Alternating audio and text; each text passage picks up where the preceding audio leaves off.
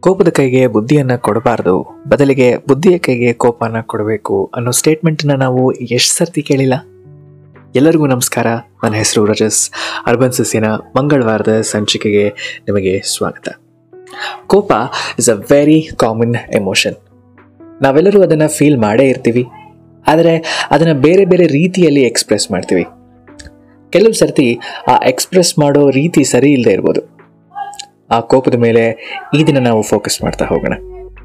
ಕೋಪ is a type of frustration ನಾವು ಅಂದುಕೊಂಡಂಗೆ ನಡೀದೇ ಇದ್ದ ಪಕ್ಷದಲ್ಲಿ ಈ ಫೀಲಿಂಗನ್ನು ನಾವು ಎಕ್ಸ್ಪೀರಿಯನ್ಸ್ ಮಾಡ್ತೀವಿ.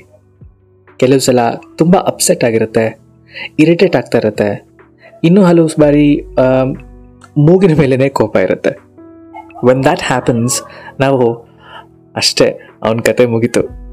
ಅವ್ರ ಮೇಲೆ ಅವರೇ ಚಪ್ಪಡಿ ಕಲ್ಲು ಎಳ್ಕೊಂಡ್ರು.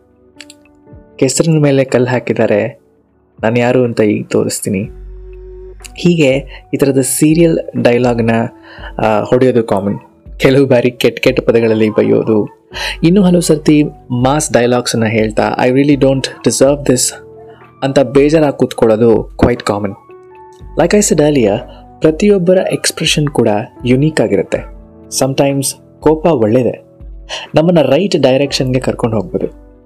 ಪ್ರಾಬಬ್ಲಿ ನಮ್ಮ ಕೋಪವನ್ನು ರೈಟ್ ಸ್ಥಳದಲ್ಲಿ ಚಾನಲ್ ಮಾಡಿದ್ರೆ, ನಮ್ಮನ್ನು ರೈಟ್ ಡೈರೆಕ್ಷನ್ಗೆ ಕರ್ಕೊಂಡು ಹೋಗ್ಬೋದು. ಇನ್ನೊಂದು ಇಂಟ್ರೆಸ್ಟಿಂಗ್ ಫ್ಯಾಕ್ಟ್ರಿ ಏನಪ್ಪ ಅಂತಂದರೆ, ಕೋಪಕ್ಕೆ ರೀಸನ್ ಹುಡ್ಕೋದು.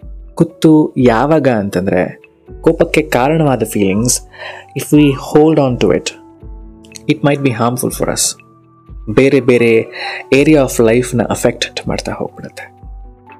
ಡೋಂಟ್ ವರಿ ಇವತ್ತು ಯಾವ ಸ್ಟೋರಿನೂ ಹೇಳಲ್ಲ. Rather we will discuss how we can vent this out in our next episode. I wish you all the very best and happy Mangalavara. Thank you so much for choosing Urban Sasya podcast. ನಾನು ರಜಸ್ ಮತ್ತೆ ಸಿಗೋಣ